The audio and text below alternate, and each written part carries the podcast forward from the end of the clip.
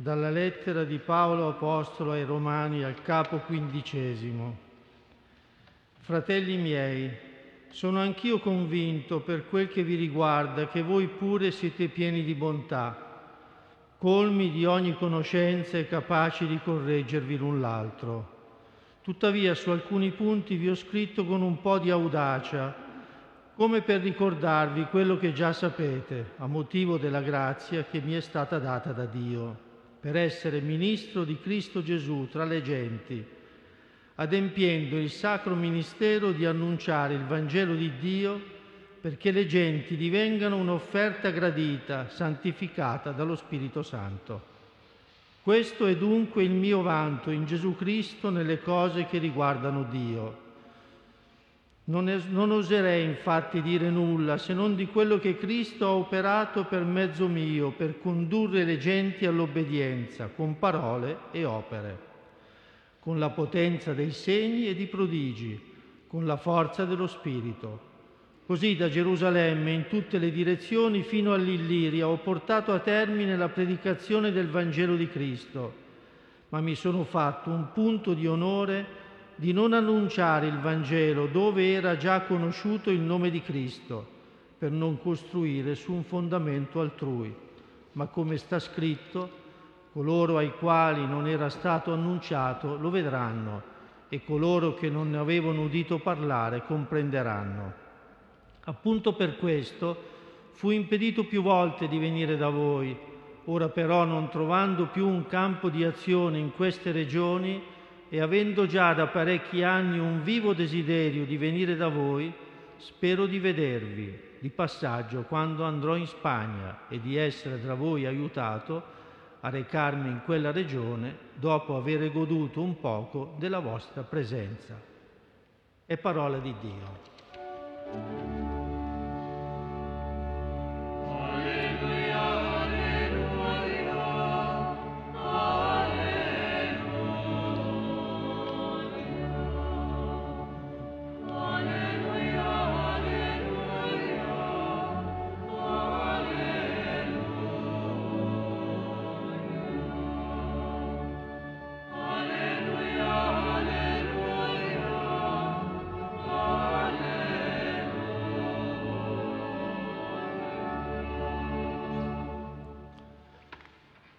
Fratelli e sorelle, ci uniamo questa sera, tutti coloro che ci seguono e che pregano con noi, salutiamo i seminaristi del Minnesota con Father Scott che pregano questa sera con noi. In questa ultima parte della lettera di Paolo ai Romani emergono in maniera molto bella e chiara alcuni aspetti importanti della vita dell'Apostolo Paolo scrive questa lettera a una comunità che lui non ha iniziato, al contrario di altre lettere indirizzate alle comunità che dall'Apostolo hanno ricevuto l'annuncio del Vangelo. Eppure Paolo sente un legame profondo con la comunità di Roma, a cui egli desidera giungere e che considera un luogo importante e determinante perché il Vangelo di Gesù Cristo potesse raggiungere gli estremi confini della terra.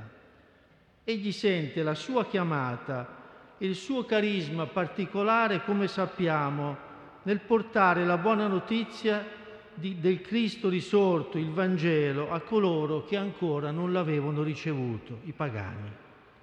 Spese la sua vita per adempiere questa missione.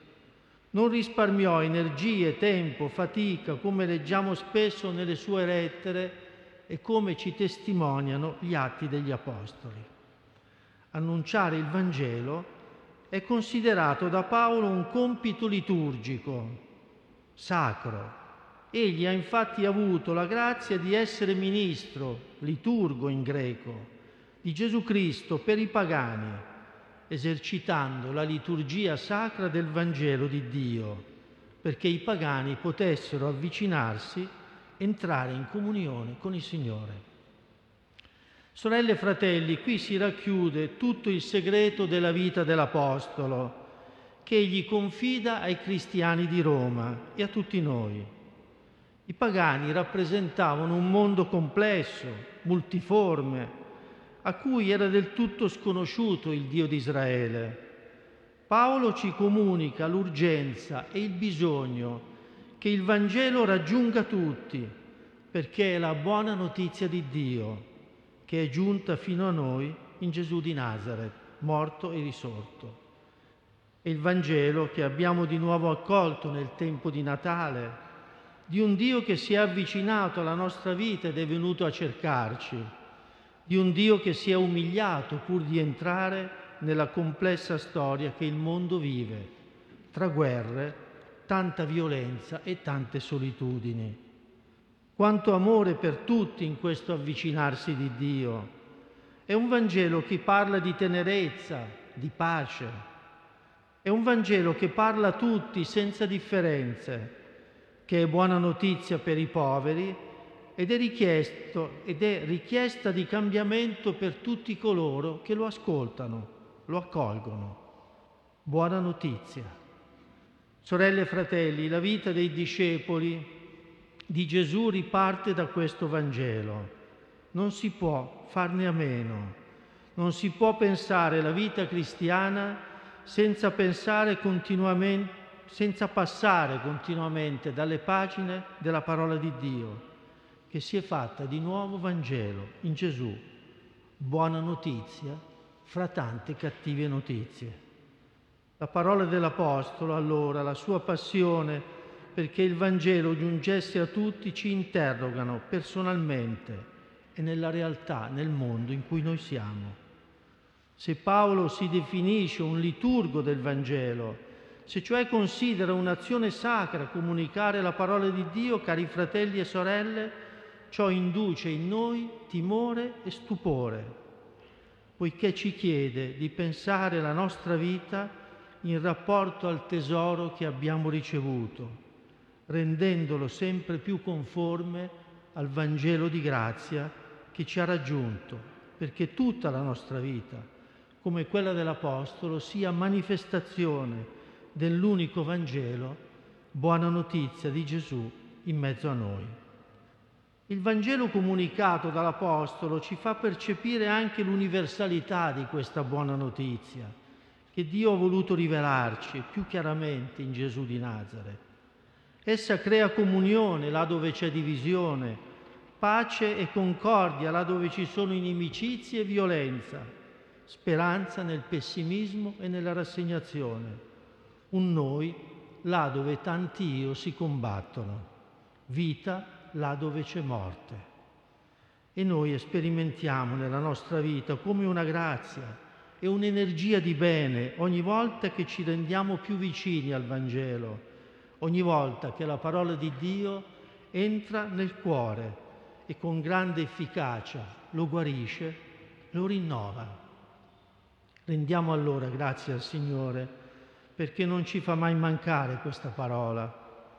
Paolo scrive ai Romani con audacia, lo dice lui stesso, nonostante fosse di fronte a un mondo lontano e complesso.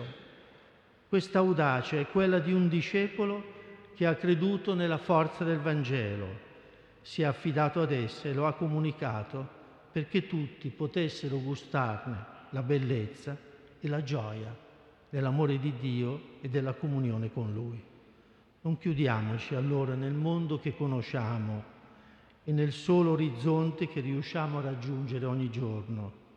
Non cediamo alla paura degli altri e di chi è diverso né al timore di fronte a un mondo difficile. Cogliamo in ognuno il desiderio del bene, di senso, di salvezza. Lo abbiamo toccato con mano questo desiderio in questo tempo, quando abbiamo incontrato tanti uomini e donne che si sono uniti a noi nel desiderio di aiutare, di condividere la vita dei poveri e degli esclusi. Facciamo nostra allora la fede e l'audacia dell'Apostolo, perché la parola di Dio che riceviamo nella preghiera di ogni sera e di cui ci nutriamo ogni giorno sia Vangelo, buona notizia che rinnova il nostro cuore e attraverso di noi rinnovi anche la vita del mondo.